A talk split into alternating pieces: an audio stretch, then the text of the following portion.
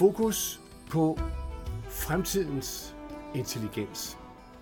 Det lyder måske underligt, men hvad er fremtidens intelligens? Det skal vi have svar på. Henrik Berggren har jeg inviteret og faktisk komme ind på Journalisthøjskolen. Du kan lige forklare, hvor vi egentlig er lige om lidt. Øh, for at høre mere om, hvad er konsekvensen for fremtidens kunstig intelligens, skabt af de elever, der går her nu og en fremtid. Velkommen til. Tak for det. Og Henrik, vi befinder os på en meget speciel uddannelsesplads. Ja, vi befinder os på Danmarks Medie- og Journalisthøjskole her i Aarhus, i vores relativt nye bygning på Katrinebjerg i Aarhus, i et af vores øh, radiostudier. Ja. Og du er institutschef, og hvor meget dækker det af uddannelser? Hvilke typer uddannelser får man her? Øhm, altså det, som øh, på Danmarks Medie- Journalisthøjskole som helhed uddanner vi øh, journalister, forskellige, forskellige udgaver af journalistuddannelse, både, både på bachelor- og, og kandidatniveau. Og, øh, og så uddanner vi folk inden for kommunikation, øh, markedsføring, medieledelse. Øh, og det, det er det, der er. Og vi har et øh, campus her i Aarhus, og vi har et i København. Når jeg så ser mit eget fagblad, Danske Journalister, så ser jeg også nogle gange en annonce for at komme og lære at gøre ved en robot, hvad der er behov for. Og så tænker jeg, åh, oh, lige et øjeblik, skal vi tage arbejde for os selv nu, eller hvordan hænger det her sammen? Ja, jamen det er, det er nemlig rigtigt, at øh, der er jo, vi, vi, vi laver også efteruddannelse, og noget af det handler om netop om øh, teknologi, den teknologiske udvikling, om at følge med i den, fordi det er der et øh, ret stort behov for i øh, journalistfaget, at, øh, at opgradere sine kompetencer løbende. Og det, er vel, øh, og det er vel også det, du har lagt op til at tale om her, ikke? det er, at øh, hvordan, øh, hvordan tager man som uddannelsesinstitution øh, fat i den, øh, i den udfordring? Fordi det, øh, det kommer jo uden tvivl bare til at gå hurtigere, end det gør i dag.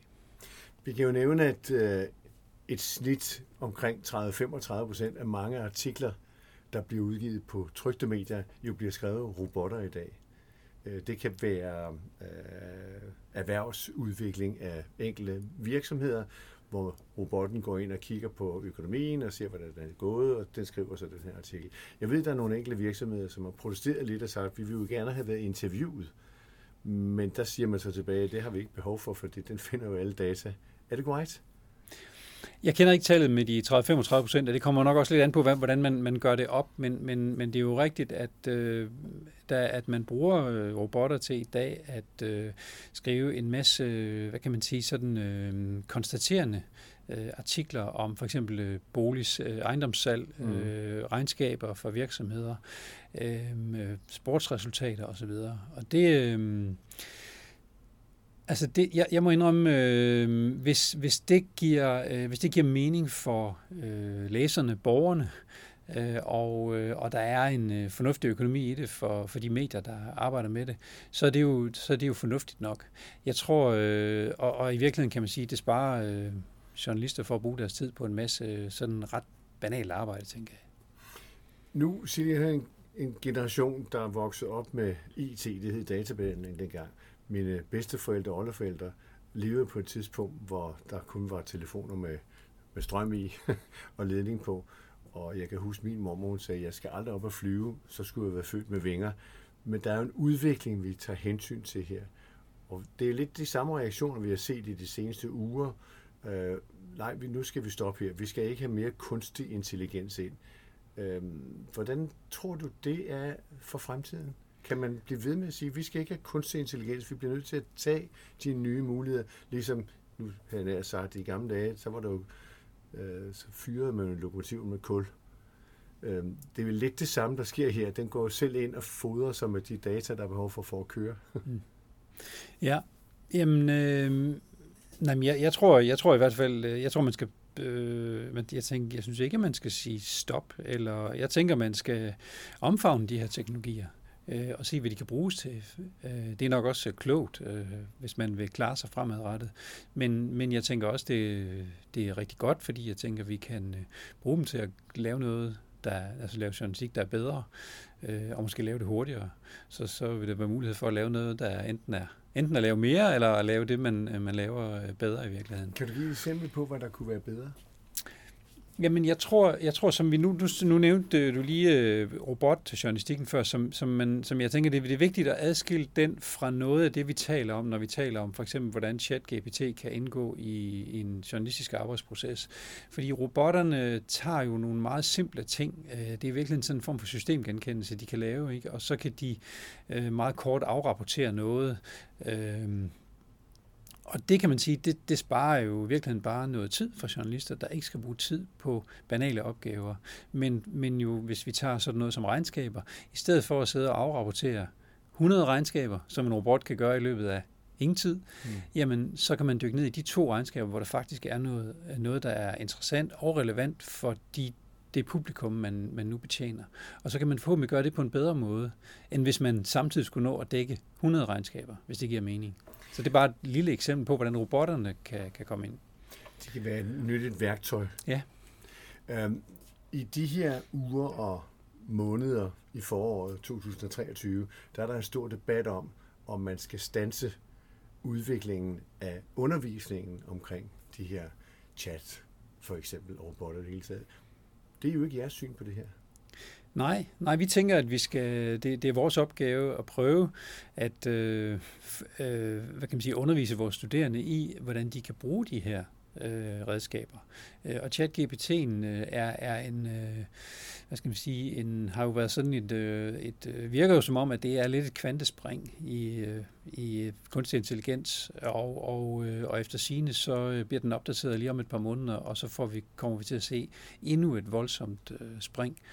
Og øh, Microsoft er i øjeblikket ved at integrere den i søgning, øh, og det kommer Google efter sigende også til at gøre ret snart. Så, så formentlig bliver det noget, vi kommer til at bruge alle sammen lige om lidt.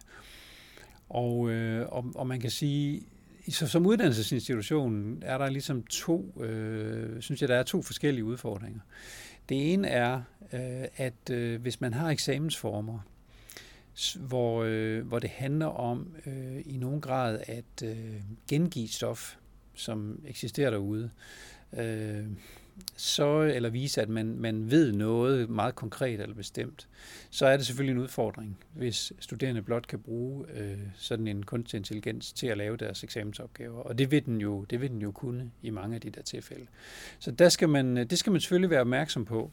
Øh, vi har for eksempel øh, eksamener i... Øh, kvantitativ metode. Studerende skal vide noget om statistik, øh, og, øh, og vi har øh, eksamener i øh, medieret. De skal vide noget om øh, presseetik, de skal vide noget om øh, mediejura. Øhm, og det kan man sige, det de skal vide, er jo noget, som ChatGPT også godt ved og vil kunne svare på. Men, men, øh, men, men, og så der, men, men, men bare lige, ja, og og, og da, vi, da vi gerne vil sikre os, at de faktisk har fået den her viden, så bliver vi nødt til at teste dem i det. Og det er vi så nødt til at gøre i et lukket system, hvad skal man sige, hvor vi øh, sådan lidt gammeldags, og det har vi, sådan har det altid været, okay, altså at de, de kommer her på stedet, mm. og øh, øh, vi, vi, øh, vi låser deres computer, så de ikke kan, kan bruge dem, og telefoner osv., og så øh, sådan så vi i, i de par timer, eller hvor meget det nu er, øh, er sikker på, at de ikke kan bruge den her kunstig intelligens. Så, men, men, øh, men, men vi har også eksamensformer, hvor de for eksempel får en uge til at, at skrive en opgave.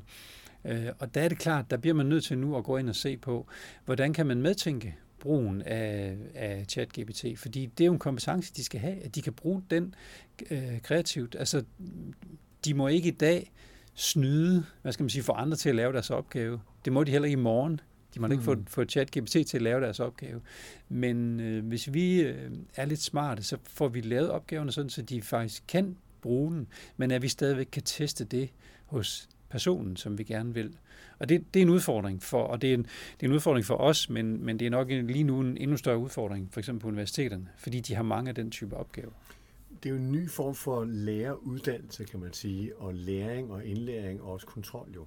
Øh, jeg har jo set der har, og hørt, der har været nogle elevrådsformænd ind og sige, vi vil have fat i det her, for det er en naturlig del af vores kommende liv mm. de næste 30, 40, 50 år. Mm. Og der ved vi slet ikke, hvad der sker jo. Mm. Så det, det du er med på også, at det, det skal der uddannes i nu.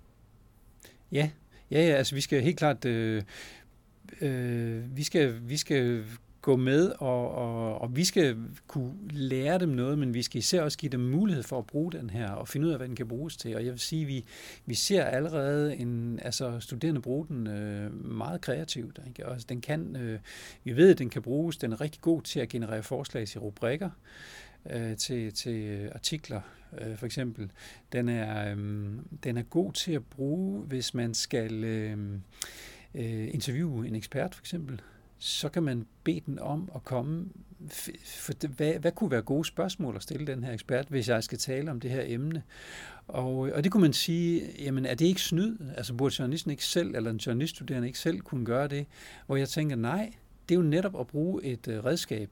Øh, altså, ja, det, det, men, og til en eksamen vil det, kan man sige, være sådan, hvis der nu var en eksamen, hvor den studerende skulle fremlægge sin spørgeplan til et interview, Øh, hvis den studerende så bare spørger ChatGPT, trykker svaret og vedlægger det til sin øh, hmm. besvarelse, så er det jo så er det rigtig skidt. Men hvis den studerende har brugt det, som ChatGPT bidrager med, til at lave en fremragende spørgeplan, som den studerende kan argumentere for er rigtig god, så er det jo øh, altså i virkeligheden en mulighed, lige præcis det, som vi talte om før, en hmm. mulighed for at lave noget, der er endnu bedre end det, man kunne tidligere. Så det du siger faktisk, det er, at vi skal tage det her positivt og ikke være nervøs for det, men der er jo også nogle farer. Hvordan skal man passe på, at de farer ikke kommer ind og overtager? Jamen, jeg tror, det, det, det er så der, og det er i virkeligheden, øh, det tror jeg bliver svært for os, det bliver svært for de studerende, og det bliver nok også svært for os alle sammen, at være øh, kritiske nok over for det her. For, og der tror jeg, man skal, man skal adskille det at være øh, hvad skal man sige, imod, eller prøve at, at lukke det ned, eller ikke tage det ind og ikke bruge det. Og så det at være kritisk over for, øh, hvad der ligesom kan være, hvad der, hvad der er problematisk ved det her.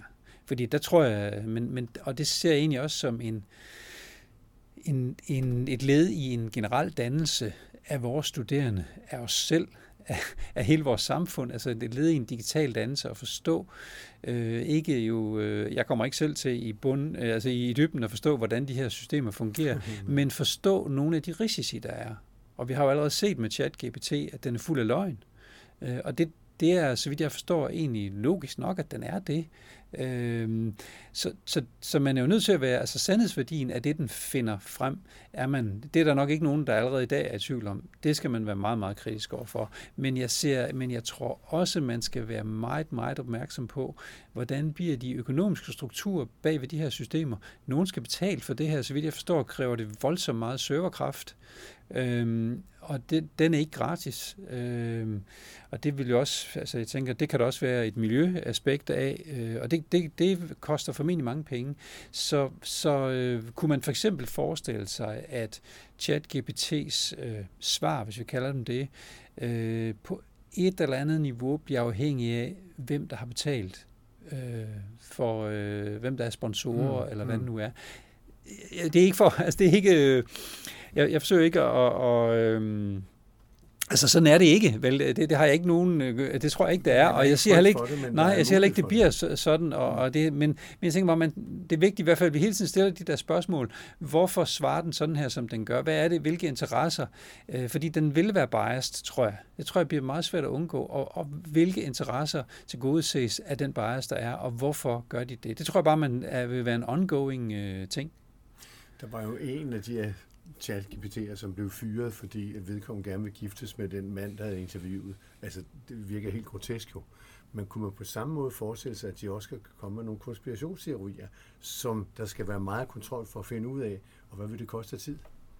Ja, jamen altså det er jo lige præcis det, der jeg, jeg tænker, og, og det er jo en af de ting, som jeg faktisk synes er lidt interessant, om man kan, fordi, og det er der jo nogen, der, der er ude at sige, ikke bare med ChatGPT, men også de, de videre udviklinger af det, altså muligheden mm. for at lave kunstig øh, video og podcast for den sags skyld, øh, som, som øh, er fyldt med konspirationsteorier, eller i hvert fald er øh, fyldt af, af løgn, hmm. øh, og, og, og igen skal tjene nogle ganske bestemte formål, at vi vil blive oversvømmet af det, for eksempel i vores sociale mediefeeds, fordi det er, vil være så billigt og let at øh, lave det.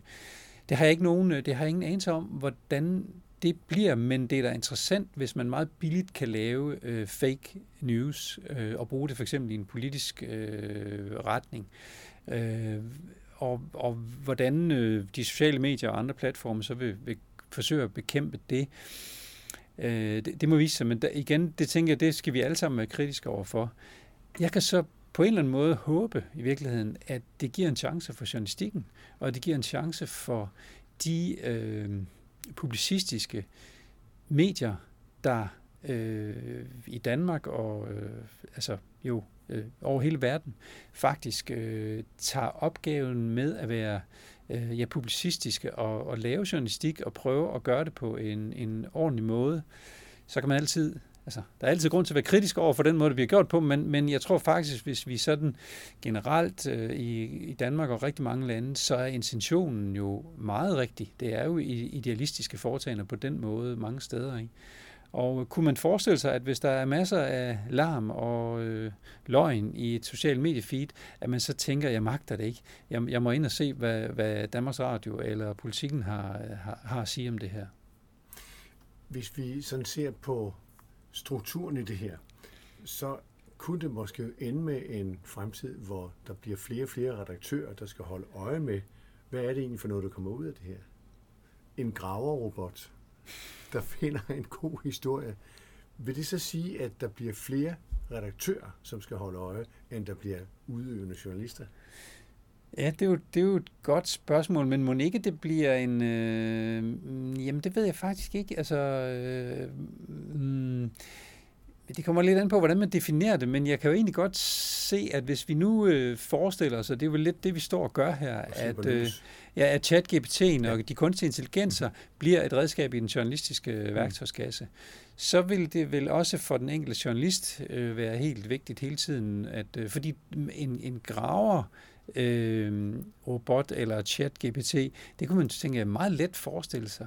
Men der vil jo stadigvæk være en, øh, være en eller flere journalister, der så skal holde øje med det, der, der kommer ud af det og bearbejde det. Om det er så en redaktør eller en journalist, det ved jeg faktisk ikke. Jeg tænker egentlig, jeg, jeg tror jo faktisk, at det som øh, de kunstige intelligenser, i hvert fald øh, sådan lige nu, øh, ikke kan, det er jo måske at gøre det, som du gør nu, det er at gå ud og tale med folk. Det er at gå ud og, og, og øh, samle indtryk og for, forsøge at forstå mm. øh, ting på den måde, og det tror jeg sådan set, der vil være meget brug for os øh, fremadrettet. Man kan sige, at øh, der har været debatten omkring, også i mit eget sind, kunstig intelligens, fordi intelligens hører sammen med følelser. Og øh, de her robotter, som man gerne vil bruge, øh, jeg ved ikke, om du ved om den, det er den første kvindelige robot, har faktisk saudiarabisk øh, tilhørssted. Altså hun er samfundsborger i Saudi-Arabien. Jeg ved ikke, om du har hørt om hende. Ja. Hun tager rundt og er med i interviews på tv-shows og kan svare på alt. Og det interessante det er, at der har man indstillet hendes øjne til at læse journalistens kropssprog. Så på et eller andet tidspunkt, så kan en kunstig intelligensmaskine jo også læse kropssproget. Og det er jo det, vi som journalister går ud og læser, når vi interviewer folk. Det kan så også sådan en robot på et tidspunkt. Hvad er faren i det? At man bruger dem i stedet for mennesker? Jamen, øh, altså, øh, jamen, jeg, jeg, jeg, jeg, jeg tror netop, at man ikke, altså, jeg tror ikke, mm, altså, det, igen, jeg tror, det, det er dobbelt, øh, det er dobbelt det her, at øh, et, hvis vi har nogle øh, systemer, der øh, kan hjælpe os øh, med at blive mere effektive, øh, og som måske også faktisk kan gå ud mm. og lave interviews af den type, du, du taler om der, eller i hvert fald måske lave det ja. online. Øhm, hun medvirker i talkshows, hun, den, det. Ja, ja, ja, ja og det, men det kan man sige, øh, ja, men altså igen, så tænker jeg, så skal man øh, benytte sig af det. Øh, jeg tror, jeg, jeg har svært ved at se, at der ikke stadigvæk vil være behov for øh, den menneskelige journalist her, øh, uanset hvad. Øh, jeg ved heller ikke, hvor interessant, øh, hvor interessant jeg vil synes, det vil være at se et talkshow med en, øh, en robot. Altså udover for, for nyhedens øh, mm-hmm. øh, interesse, men, men øh, og jeg tænker også, at øh, hvis øh, når journalister går ud og taler med mennesker om øh, noget af det, der øh, betyder mest for dem, øh, noget af det, der gør mest ondt i deres liv, så vil de måske også gerne stadigvæk tale med et menneske og ikke med en øh, robot. Vi lever jo i et samfund, der i teknologisk set udvikler sig hele tiden. Der er jo flere steder i verden, Japan og USA, hvor man har robotstyrede hoteller. Alt klares robotter. Og det har man vendt sig til, og sådan er det. Tror du, det kan lade sig gøre også for den journalistiske del af det, at man på et tidspunkt, jamen du bliver nødt til at tale med den robot. han, hun, den, det kører historien? Ja, ja, ja, men altså, det, jamen, øh, jeg synes at det, ja, det, jeg tror i hvert fald, man skal passe på med at sige, at det ikke vil kunne, kunne fungere. Det, det kan jeg sådan set godt forestille mig. Øh, og som sagt, jeg tænker også, at man skal afsøge det, fordi, der kan, fordi man vil jo kun afsøge det, hvis der er noget værdi i det, tænker jeg, ligesom der nu er med et hotel. Ikke? Så, så hvis, hvis der er nogle ting, der godt kan lade sig gøre, så, så, så tror jeg, man skal forsøge det. Og måske er der ting, ligesom med, med øh, øh, artiklerne om ejendomshandler eller regnskaber, hvor, de, hvor vi vil tænke, at det giver da super god mening. Mm. Øh, mm. og, og så har det den kvalitet, det har. Ikke? Øhm, men jeg, jeg tror også, man skal, men, men, jeg, men og bare lige for at tage en parallel, øh, så øh, under øh, corona, øh, hvor vi øh, hvor vi jo kørte øh, hvad hedder det, online undervisning i ret højt, øh, stort omfang, øh, jo vel i halvandet år eller sådan mm, noget. Ikke? Mm. Øhm, der, øh, vi lærte for det første, altså det var jo, for os var det jo en, næsten en revolution. Altså, øh, vi lærte så meget om, hvad der med fordel kan laves online. Øh, på øh, organisatorisk, vi er i Aarhus og i København, rejser vi meget mindre. Ja. Det er jo ikke noget problem at holde møder online. Og hvorfor vi synes, det var det før corona, det er svært at sige, men nu synes vi det ikke længere. Og det er måske lidt den samme form for øh, udvikling, man kan forestille sig. Men vi har jo også opdaget, at hvad, har vi også opdaget værdien af fysisk undervisning. Og man kan ikke, altså man kan ikke bare øh, erstatte øh, det fysiske fremmøde med online undervisning. Og det er vi ikke de eneste, eller, og slet ikke de første, der har, der, der har, har konstateret. Og lidt det samme tror jeg, at der vil være med, øh, med, med journalistik og, og kunstig intelligens. Så den gruppe af mennesker, I underviser i øjeblikket i 20'erne og 30'erne, som skal være fremtidens bærende mm. gravere og almindelige journalister. Øhm, hvor ser du dem om 20 år? Kan du allerede sådan danne dig et billede af det? Uh, øh, jamen jeg håber jo, at øh, altså det er jo allerede i dag sådan, at de, øh, at de, de i virkeligheden, øh, vi uddanner til et meget bredt arbejdsmarked. Øh, jeg vil sådan rundt regnet er det vel en 60 procent, som er i det, man kunne kalde øh, journalistik, øh, publicistisk, øh, klassisk journalistik. Øh, altså klassisk ikke i den form, det laves på, vel, mm. men, men, øh, men i, i sit formål. Ja, ja. Øhm, og, øhm, og så er der rigtig mange, der arbejder med kommunikation. Og så er der nogen, der arbejder med alle mulige andre ting. Projektledelse af forskellige... Øh, og, og, øh, og det tror jeg vil... Øh, det vil formentlig... Øh, altså jeg tror, deres kom, de vil gå ud og bruge deres kompetencer mange forskellige steder. Men jeg tror, jeg tror og håber stadigvæk, at øh, omkring de der halvdelen af dem vil øh, stadigvæk arbejde med øh, publicisme, altså øh, journalistik, der har, øh, der har det formål, som journalistik altid har haft. Hvor de så kan bruge teknologien til at lade en undersøgelse ske hurtigere. Ja, ja, ja, og, og man kan sige, det er der på den måde, man kan sige, det her er, øh, er noget, noget, vi skal lære noget nyt, øh, og vi skal lære, nogle, lære at tænke på en anden måde, og vi skal blive bedre til det. Men altså, vi havde åbent hus her på stedet i sidste uge, øh, hvor vi havde en, tror jeg, en 600-700 øh, unge, der kom for at høre om vores uddannelser. Og, øh, og der, havde, øh, der havde vi arrangeret noget, vi kaldte øh, forældrepasning, som var rektor og prorektor, der skulle øh, tage sig af forældrene. Øh, og det var jo sådan lidt en gimmick.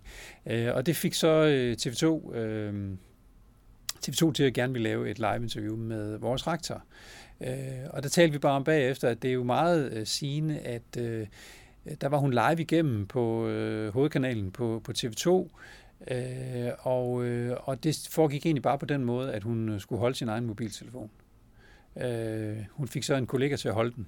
Men, øh, men i princippet var det det. Og går vi ganske få år tilbage, så ville TV2 jo være kommet med en vogn, og øh, et par mand i hvert fald, ikke? Øh, og udstyr, og have stillet op for at lave et, øh, et kort interview. Øh, så på den måde tænker jeg, at branchen her er jo også vant til, at... Øh, at tingene flytter sig hele tiden. Hvad er det for en konkret undervisning, I vil bede journalister om at lære fra en kunstig intelligens. Men altså det vi gør øh, konkret nu, fordi vi, vi altså han har sagt, vi ved, vi ved jo ikke ret meget om det endnu vel, og der er, også, der er jo også begrænset adgang til det. Det er faktisk en af udfordringerne mm. ved at bruge den, det er, at øh, nogle gange så er der for meget tryk på den, og så kan man ikke få adgang til den. Så det er sådan lidt, øh, altså det, det, vi, skal, vi skal blive klogere på den, og den, der kommer også en ny version lige om lidt, så vidt jeg forstår. Så, så, så det, jeg vil ikke påstå, at vi er specialister i det, men det vi vil gøre, det er at prøve at lære, lade de studerende bruge den som redskab. For eksempel, hvis de skal lave et, øh, en, øh, og det skal de, øh, lave en spørgeplan, når de skal lave interviews, hvorfor ikke bruge den, hvis den kan bruges? Eller, øh, jeg ved konkret øh, omkring rubrikker, de skal lave rubrikker til deres øh, produkter. Hvorfor ikke prøve, om den, om den har... Fordi der ikke ja, er overskrifter ja. og sådan noget. Ja, ja. Og, og der er den altså ret fantastisk. Altså, den, øh, hvis man fortæller den, giver den indholdet i, i det, man, man har, og så beder den om at komme med seks forslag til uh, interessante overskrifter, uh, så er den ret god til det. Og hvis man så siger til den, ej, jeg vil godt have det sådan lidt mere tabloid, lidt mere frægt, så er den virkelig god til det også. Altså, så, så, og det, det vil jo være tosset, ikke, at bruge det som, som redskab. Så det er lidt ligesom, hvis man skal sammen på et helt lavt plan sammenlignet, så det er lidt ligesom i gamle dage, hvor man indførte automatgear. Det hjælp. Der kunne man bruge tanker Det kan man sige, ja.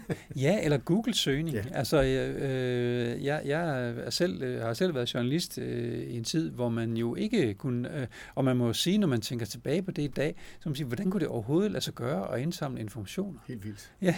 Jamen, jeg er enig. Og det var telefonsamtaler og breve og ikke mails. Det er rigtigt. Så fremtiden, den tager I fat i nu. Ja. Med de muligheder, der er. Men I ser jo også, hvem der står bag økonomisk, så I passer også på, at hov, det er ikke bare nogen, der skal bestemme, hvad vi skal fremover. Det tror jeg er meget vigtigt, at vi husker det, fordi det tror jeg let, man kan komme til at glemme. Også selvom man, man, man har en bevidsthed om, ja, men man kan ikke helt stole på den, og, og, og så videre, og, og den er også biased og sådan noget, så vi skal være opmærksom, men jeg tror alligevel, der er en fare for, at øh, vi alle sammen meget let kan komme til at køre med den. Øh, så jeg tror, at den der kritiske øh, tilgang, den, bliver, den skal man virkelig, den skal vi huske os selv og hinanden på. Spændende fremtid. Henrik Berggren, institutchef her. Tak fordi du ville være med. Selv tak.